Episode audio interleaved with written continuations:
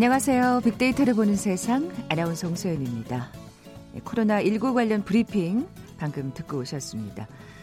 아, 여러분 요즘 모임 회비를 입금하거나 또 단체 회식비를 나눠낼 때 어떤 방법 선택하시나요? 어, 물론 통장 들고 카드 들고 은행으로 달려가던 시절도 있었습니다만 이젠 스마트폰 하나면 해결되는 경우 많습니다. 아, 2007년 스마트폰이 세상에 처음 공개됐으니까 불과 13년 전 일인데 참 그 시절 아주 먼 옛날 얘기처럼 느껴지네요.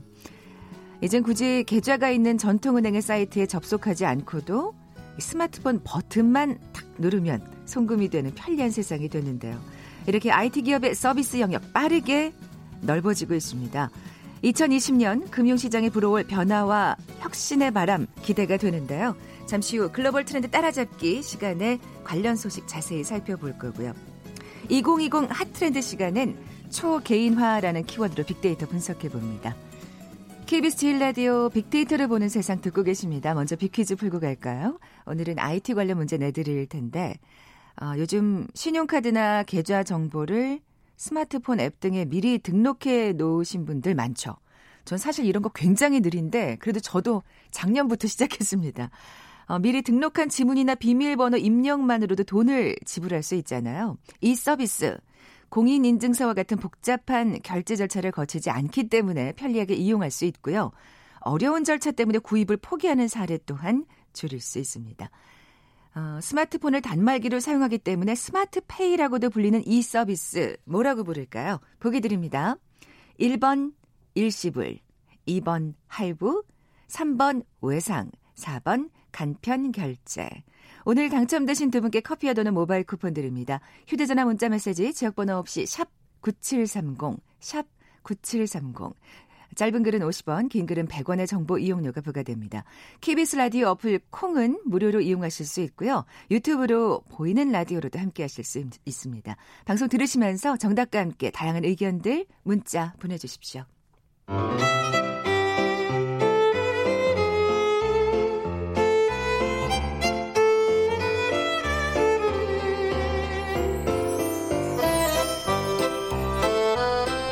빅데이터가 알려주는 2020 핫트렌드 서울대 소비트렌드 분석센터의 전미영 박사 나와 계세요. 안녕하세요. 안녕하세요. 자, 오늘 소개해 주실 2020년 주목해야 할 소비트렌드 키워드가 초 개인화입니다. 개인화도 아니고 네. 초가 붙었어요. hyper 뭐 이렇게 영어로 붙죠. 네. 그러면 이건 또 굉장히 또 다른 개념 뭔가 뭐가 업그레이드된 그런 느낌일 것 같은데요. 네, 예. 맞습니다. 아주 정확하게 이해를 하셨어요.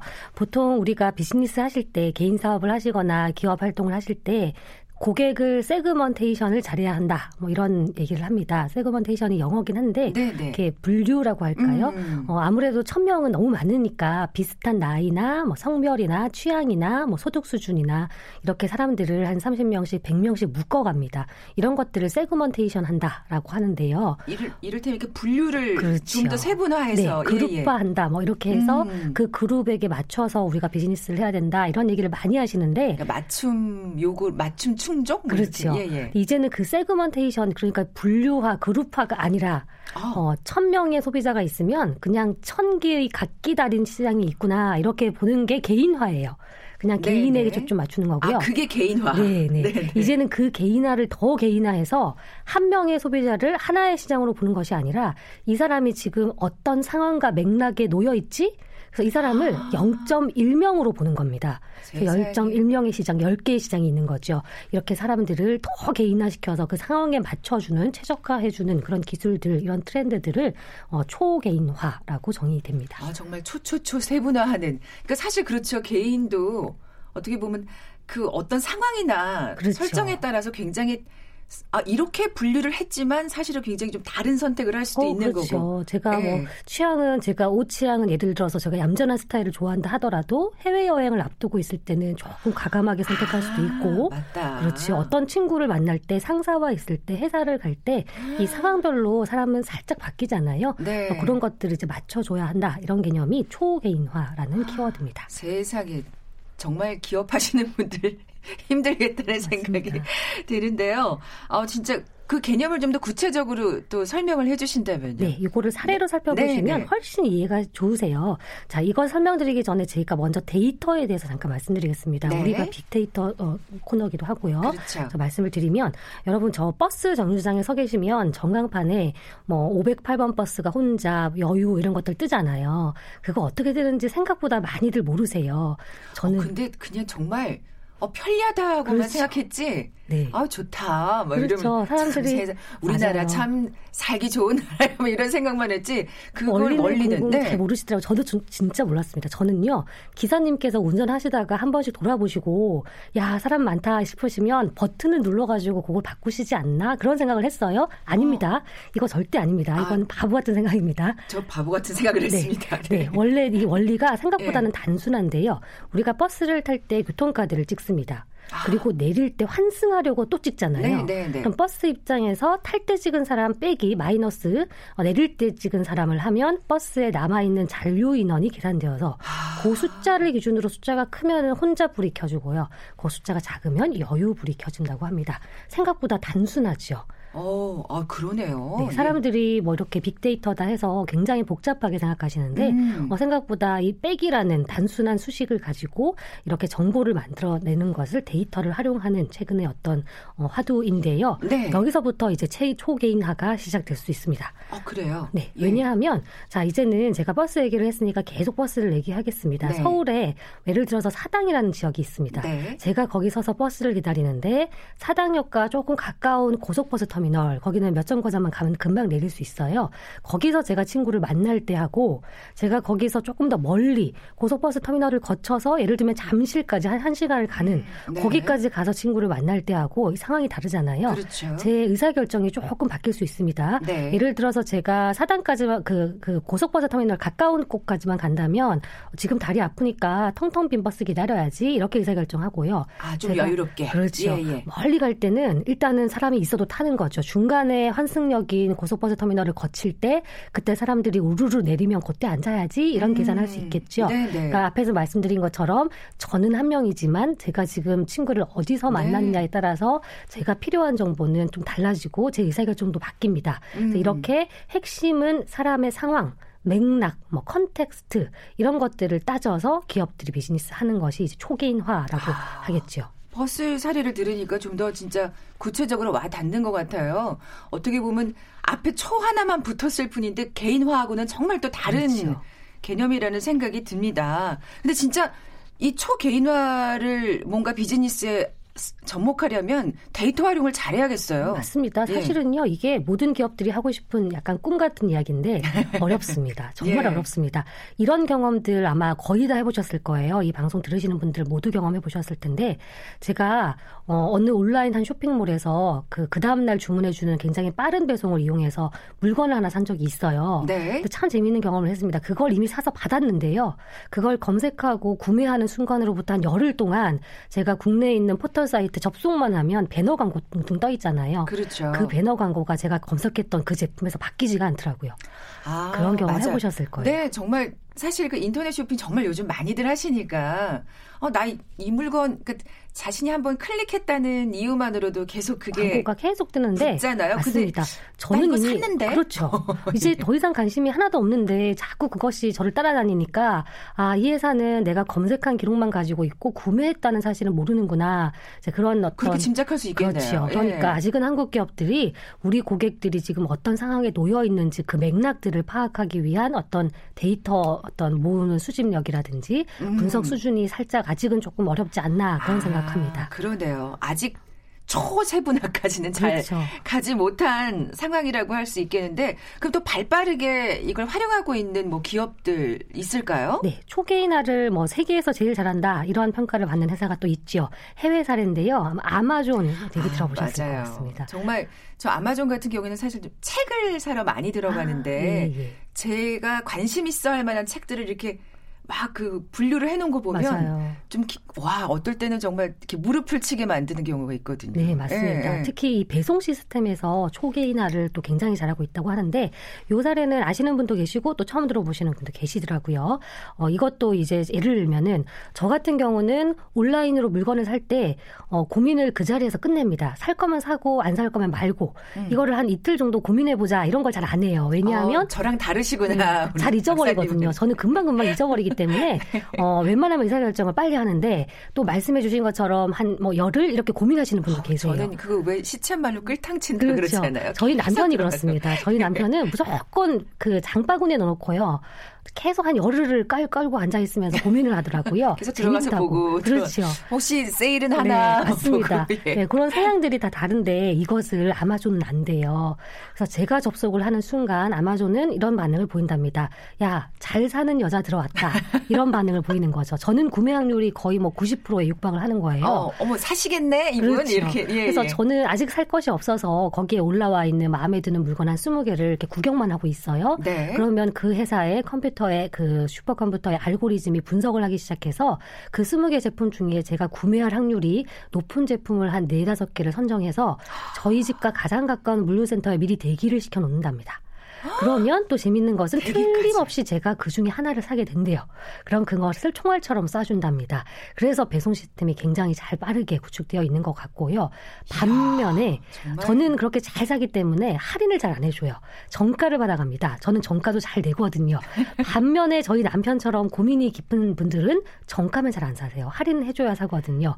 그래서 한 한 달 동안 아. 깔고 앉아 있을 수 있습니다. 네. 이런 분들에게는 이제 아무전이 한참 있다가 나중에 쿠폰을 슬쩍 줍니다. 그럼 그러면은 그런 분들은 할인을 받아서 구매할 수도 있어요.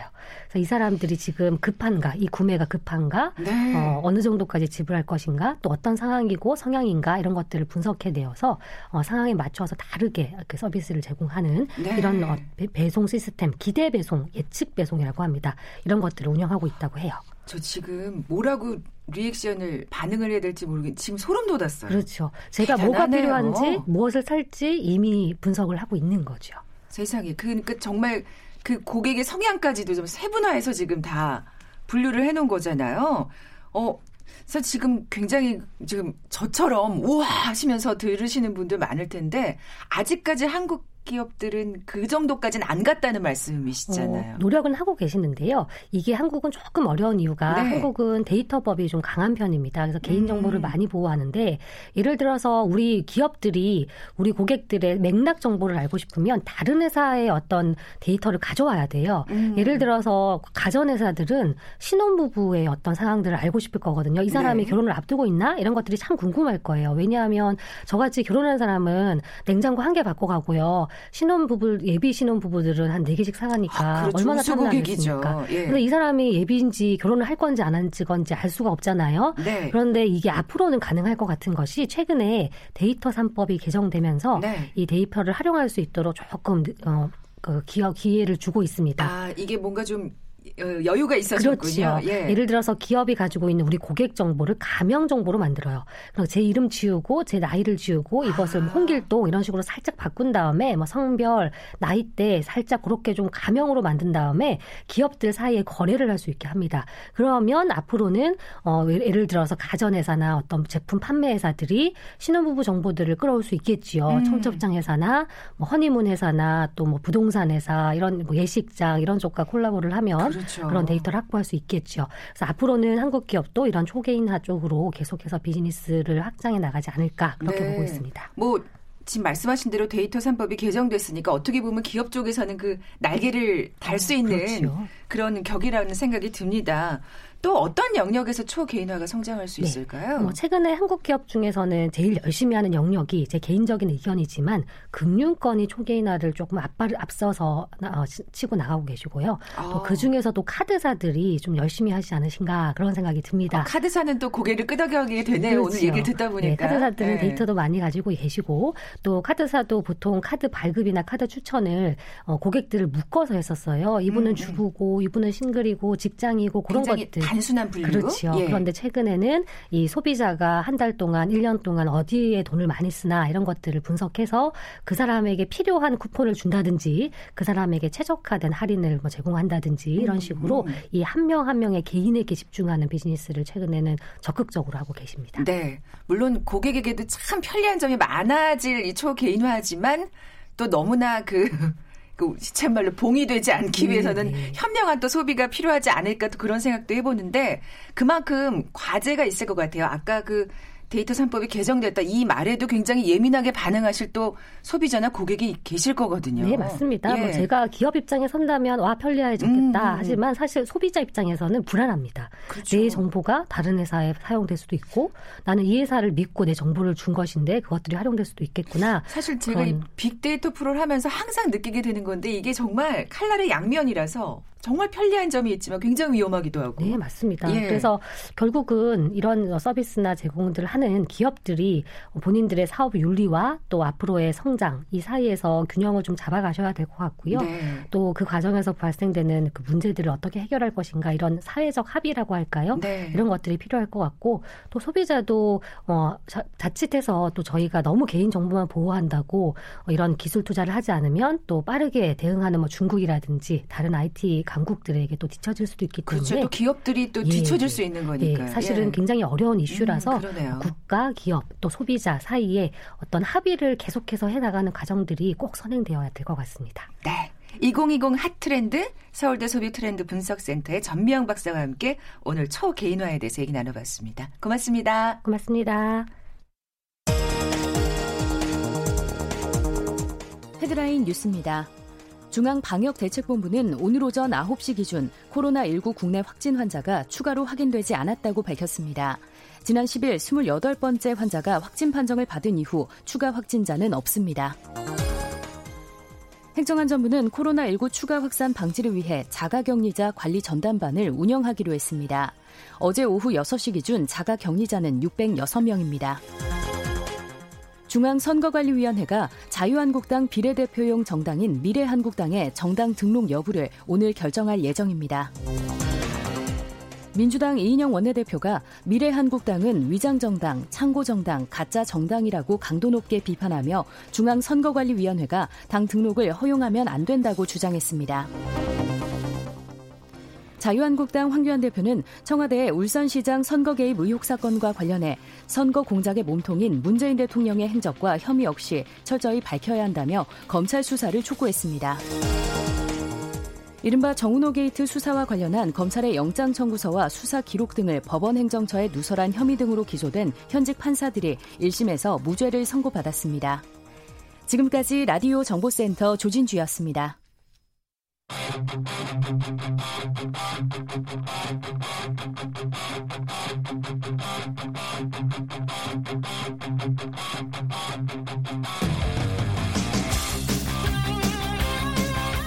궁금했던 ICT분의 다양한 소식들 재미있고 알기 쉽게 풀어드리는 시간이죠. 글로벌 트렌드 따라잡기. 한국인사이트 연구소 김덕진 부소장 나와 계세요. 안녕하세요. 네, 안녕하세요. 먼저 빅퀴즈 내주세요. 네, 요즘 이 서비스 이용하시고서 결제하시는 분들 많습니다. 제가 엄청 많이 쓰고 있습니다. 네, 신용카드 계좌 정보 스마트폰 앱 등에 미리 등록해 놓고 지문 인식이나 비밀번호 입력 저는 안면 인식으로 하고 있는데 음. 네, 이런 걸로 이제 돈을 지불하는 서비스죠. 공인 인증서와 같은 복잡한 결제 절차를 거치지 않기 때문에 편리하게 이용할 수 있고요. 또 복잡한 절차 때문에 구입을 포기하, 포기하는 사례를 줄일 수 있지만 반대로 엄청나게 많이 쓰게 되는 네. 그 얘기 하려고 네, 너무 지금. 편리해서 너무 많이 쓰게 되는 네, 이런 효과들을 갖고 있습니다. 우리 지금 문자 주시는 네. 분들도 그 얘기 많이 하고 계세요. 지금. 아 그러니까요. 예. 뭐, 뭐 필요가 없어요. 버튼이 그냥 얼굴만 되면 되니까. 네, 그래서 스마트폰을 단말기로 이용하기 때문에 스마트페이라고도 불리우는데요. 이 서비스 무엇일지 맞춰주시면 됩니다. 1번 일시불, 2번 할부, 3번 외상, 4번 간편 결제. 네, 말씀하신 것처럼 충동 구매 얘기도 많이 하시고 보니까 뭐 01하나 둘님, 네. 4513님, 3103님 이 보안 때문에 불안하다는 말씀하셨고요. 아. 9718님은 감시당하는 좀 기분이 든다고 이런 생각 하실 수 있죠. 네, 예. 맞습니다. 정답 아시는 분들 저희 빅데이터로 보는 세상 앞으로 지금 바로 문자 보내 주십시오. 휴대 전화 문자 메시지 지역 번호 없이 샵 9730, 샵 9730입니다. 짧은 글은 50원, 긴 글은 100원의 정보 이용료가 부과됩니다. 어, 방금 들어온 IT 분야의 hot issue가 있네요. 네. 예. 지난주에 저희가 MWC 얘기, Mobile World Congress 얘기 좀 했었잖아요. 그래서 그게 사실은 지금 네. 막 강행을 밀어붙이고 있는데 그렇죠. 뭐 우리 LG 전자도 그렇고 많은 기업들이 네. 그출뭐 네, 참가를 참가하지 포기한, 않겠다. 네. 네, 이렇게 얘기했었는데 결국 취소가 됐습니다. 네. 결국에는 그러니까요. 결국에는. 이게 아이고. 24일부터 원래 시작이었는데 오늘 이제 취소. 이게 정확하게는 현지 시간으로는 12일이죠. 어제이긴 한데 아, 이제 우리나라 뉴스는 오늘이니까 오늘 이제 취소가 된 것이죠. 음. 그래서 이제 이 행사를 주최하는 세계 이동통신 사업자 협회에서 어, MWC 2020 취소한다라고 얘기를 했고요. 어 이제 국제적인 코로나에 대한 뭐 우려 이런 것들 때문에 전 세계에서 10만 명 이상 모이는 대형 행사이니 이제 참석 이제 취소를 하겠다라고 얘기를 한 것이고요. 실제로 이제 LG전자 외에도 뭐 인텔이나 뭐 노키아 아니면 뭐 시스코 이런 주요 정보통신 기업들이 이미 MWC에 참석하지 않겠다는 통보를 했던 상황입니다. 그래, 그러니까 어쩔 수 없는 선택이었을 것 같아 이 주최 측에서도. 그렇죠. 예. 왜냐면은 이제 계속 아 그래도 해야 된다. 왜냐면 어. 이게 워낙 그 스페인에서도 그렇고 뭐 전체적으로 경제에서도 중요한 역할을 차지하고 워낙 규모가 크니까 이걸 취소하면 또 다시 하기도 좀 어려운 상황이고 이렇단 음. 말이에요. 네. 그래서 이제 많은 고민을 했겠지만 역시 전 세계적인 이슈이다 보니까 이제 취소를 했다라고 될 수 있을 것 같고요. 좀 여파가 여러 가지로 있을 것 같아요. 아. 음, 예를 들면 국내에서도 뭐 이미 뭐 SNS나 이런 데서도 뭐 비행기 취소부터 시작해서 다양한 것들 그리고 특히나 음. 이런 행사 같은 경우는 여행사에서 이제 패키지로 이제 가는 부분들이 많은데 이런 이제 여행사나 이런 여행 산업 자체에도 좀큰 아, 영향을 미칠 수 있는 부분. 그렇게 여파가 또 이어지겠네요. 네. 그리고 어. 그 외에 뭐 또 이제 5G라고 하는 기술 자체가 올해 이제 여러 가지로 어, 실용적으로 상용화돼서 어떻게 쓰일 수 있을까를 소개할 수 있는 좀 자리였는데 이런 부분에 대한 아쉬움이 있지만 어쨌든 뭐전 세계적인 이런 위험에서. 어, 예, 좀 어, 어떻게 보면 안전을 택했다라고 보는 게 정확할 것 같습니다. 네. 더더군다나 뭐 아까 살짝 그 앞서 얘기를 해주셨는데 저희끼리 음. 이런 정말 너무 많은 기업들이 포기를 해서 정말 중국 기업밖에 남지 않았다고 말씀을 하셨었잖아요. 네, 뭐 어떻게 보면은 네. 지난주에도 좀 얘기 드렸지만 MWC가 최근에는 이 중국 기업을 중심으로 네. 많이 움직이고 있어요. 그러다 보니까 거꾸로 어, 중국 기업들이 너무 많이 모이는 상황에서 중국만 남으면 이것도 또 이상할 수 있는 그렇죠. 네, 그런 상황이 네. 될 수도 있겠죠. 뭐 어쩔 수 없는 선택이라는 생각이 듭니다. 아쉽긴 합니다만 음. 안전이 최우선이니까요. 자, 오늘은 그럼 무슨 얘기 해볼까요? 네, 오늘은요. 어, 앞서서도 이제 뭐 이제 온라인의 이런 뭐 초개인화 이런 것들 때문에 결제도 많이 는다. 음. 아니면은 뭐 카드도 많이 쓴다 이렇게 얘기했는데 어, 이, 가- 이 우리 오늘 그 네. 문제 낸 것도 얼마나 정말 그러니까요. 예, 사람을 편리하게 만드는지. 네. 이런 땡땡 페이류 중에 가장 대표적인 것 중에 하나가 이제 카카오 쪽이잖아요. 네. 카톡으로 우리가 뭐 여러 가지도 하고 페이도 하는데 이 카카오톡 서비스 안에 소위 이제 주식 거래, 그러니까 증권까지 되는 시대가 됐다라는 얘기를 좀 가지 가져왔습니다. 야, 이건 증권업계로서는 굉장히 촉각을 곤두세워야 되는 그렇죠. 예, 네. 이슈예요. 그러니까 예. 카카오페이가 결제나 송금뿐만 아니라 이제 주식도 사고 팔 수 있게 됐고요. 아.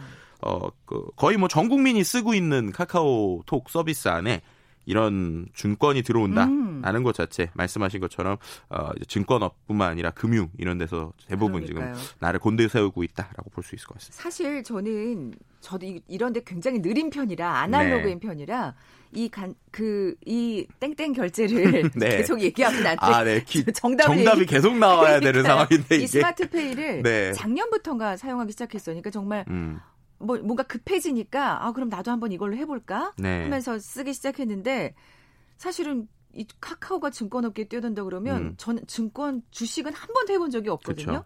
근데 저도 저 같은 사람들 접근성이 쉬워지는 거잖아요. 네, 이제 그게 어. 가장 큰 포인트예요. 말씀하신 아, 것처럼. 예, 예. 사용자 입장에서 어, 우리가 이런 플랫폼 안에 새로운 서비스가 들어오면 기존의 이런 경험에 대해서 접근성이 떨어지거나 네, 네. 어렵다. 아니면 이거는 나랑은 상관없는 일이다라는 음. 것 자체가 아주 쉬운 서비스로 녹아 들어간다라는 게 이제 가장 큰 저요, 저요, 차이죠. 저요. 네, 뭐 제일 대표적으로 우리가 네. 선물 주는 문화가 확 바뀌었잖아요 요즘에. 맞아요. 그렇죠. 그건 저도 잘 사용해요. 네, 과거에 네. 뭐 문자로 그나마 이제 뭐 이런 쿠폰 주고 이런 것도 있었지만 요즘에는 이 메신저 서비스 안에서 선물을 다 주고받잖아요. 네. 그리고 그 선물을 주고받는 서비스의 결제가 말씀드렸던 것처럼 이제 스마트페이 예, 요 기능을 활용해서 이제 카카오 안에 있는 이제 페이 기능을 활용하게 되는 건데 이 안에 이제 같이 어, 증권이 들어가면요. 예를 들면 이런 게 되는 거예요. 생일 선물로 지금은 커피 쿠폰 주잖아요. 네. 근데 커피 쿠폰 가격만큼 그 회사의 주식을 선물로 줄 수 있어요. 이야, 이건 갑자기 좀 어. 그렇죠. 그러면 이제 생일 선물을 줄 때 이제 내가 어떤 느낌으로 생일 선물을 줄까를 이제 고를 수가 있는 거예요. 야, 너 막 이러면서 되게 의미를 담는 거죠. 네. 너가 지금 커피 한 잔을 먹으면 이거는 그냥 끝나지만 음. 네가 이거 1년 동안 잘 갖고 있으면 내년엔 커피 두 잔이 될 거야. 내가 신경 써서 그렇죠. 업체를 골랐어. 아, 그런 유망한 거죠. 업체야. 막 네. 이러면서. 그럴 수도 있고 또 한 가지는 이건 이제 지금도 이미 있는 서비스 중에 하나인데 이거는 이제 그이 톡안 톡 서비스 안에 있는 건 아니고요. 다른 그 증권사에서 만든 서비스가 나거든요. 근데 이런 것도 돼요. 이건 뭐냐면 제가 예를 들어서 잔돈 개념으로 보통 커피를 한 잔 먹으면 뭐 아메리카노 요즘에 이런 게 뭐 별다방 4,100원이면 그 우리가 보통 5,000원을 내고 그 커피를 먹으면 900원을 거슬러 주잖아요. 근데 900원이 귀찮잖아요. 그래서 뭐 그걸 어떻게 할까 이런 건데 이거를 네. 카드에 똑같은 개념을 넣는 거예요. 제가 만약에 그 커피를 먹고 나서 5,000원을 결제했다라고 하면 900원이 남잖아요. 그럼 결제를 5,000원을 하고 900원을 그 회사 주식에 넣어 놓는 거예요.